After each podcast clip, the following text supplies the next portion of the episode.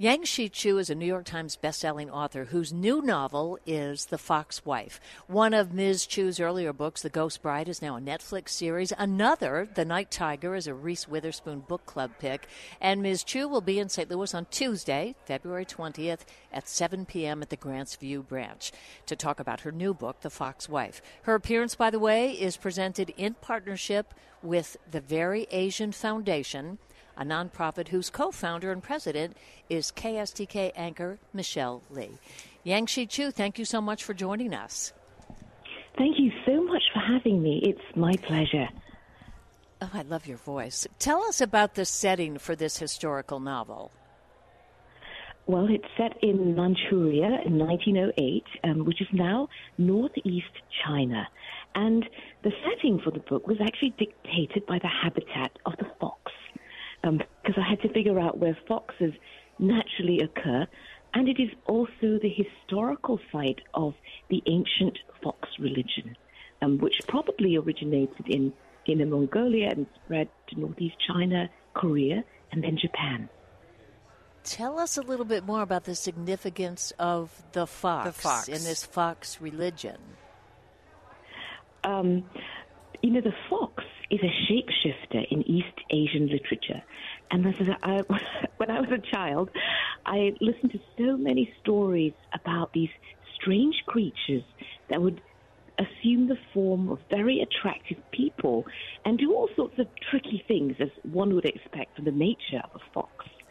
Um, everything from like stealing your gold wine cups to um, sometimes killing people. so, um, okay, and yeah, and I thought that these creatures are always talked about from a human perspective. You know, the archetypal story is from a scholar's perspective when he there's a knock on the door and a beautiful woman comes in. And later on, he discovers, oh my goodness, she's not human, which raises all sorts of questions, um, which intrigue me. You know, what is the point of the story? Who are these creatures? And what I always wanted to know was why do they come? What is their purpose for seeking out people? Um, so the fox wife is my exploration of the world outside that half-open door in the evening.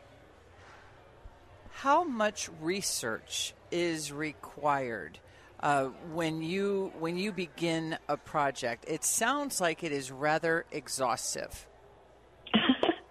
Well, well, you know, the wonderful thing about writing fiction is that one gets to indulge in one's hobbies under the guise of research.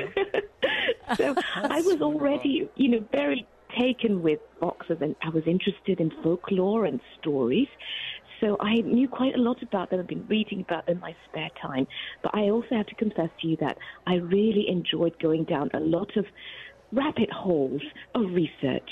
Um, so I read a lot of um, not only about the um, the ancient cult of the fox, as well as um, as well as the other things that are connected to it, such as animal worship, etc., but also many historic quote unquote eyewitness accounts of encounters, some of which were really interesting and, and somewhat disjointed. Have you ever recorded one of your own novels as an audiobook? I, I knew she was going to say this before you answer because she and I have worked together long enough to know I know she can read my mind, I can read her mind, and we both believe that you have the most Ugh. beautiful speaking voice we have ever heard. Ever. Oh, that is that is so kind of you. I wish my husband would agree. Sometimes I tell him, dear, take out the garbage, and he's like completely ignoring me. Unbelievable. That is very kind of you. Um, I, did, I have actually recorded all three of my audiobooks. Um, so if, if you enjoy audiobooks, there they are, if, if you would like to, to listen to them.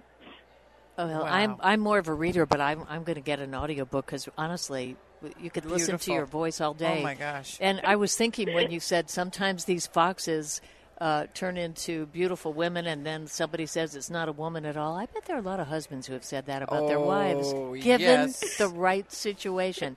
Yangsze, where did you grow up, and where do you live now? Well, I currently live in Northern California, and I'm originally from Malaysia. But I grew up in a number of different places around the world because of my father's job. Um, so when I was little, I lived in Germany, West Germany, which is why which is why I talk like this because I went to I went to English schools. And after that, um, besides living in Malaysia, I also lived in Japan and also Sweden for a while. Wow. The, the St. Louis uh, County Library is such a treasure uh, here in, in St. Louis. What is it like for you? You know, we've we visited with other authors as part of our book club, and we have so much fun uh, speaking with them, and obviously you. But they say it's such a solitary, uh, uh, it's such a solitary work, and how much you enjoy getting out and and actually visiting with your readers. Is is it like that for you too? Yes, actually, I think as an avid reader myself, I really love talking to fellow readers. It's like, these are my people, the book people.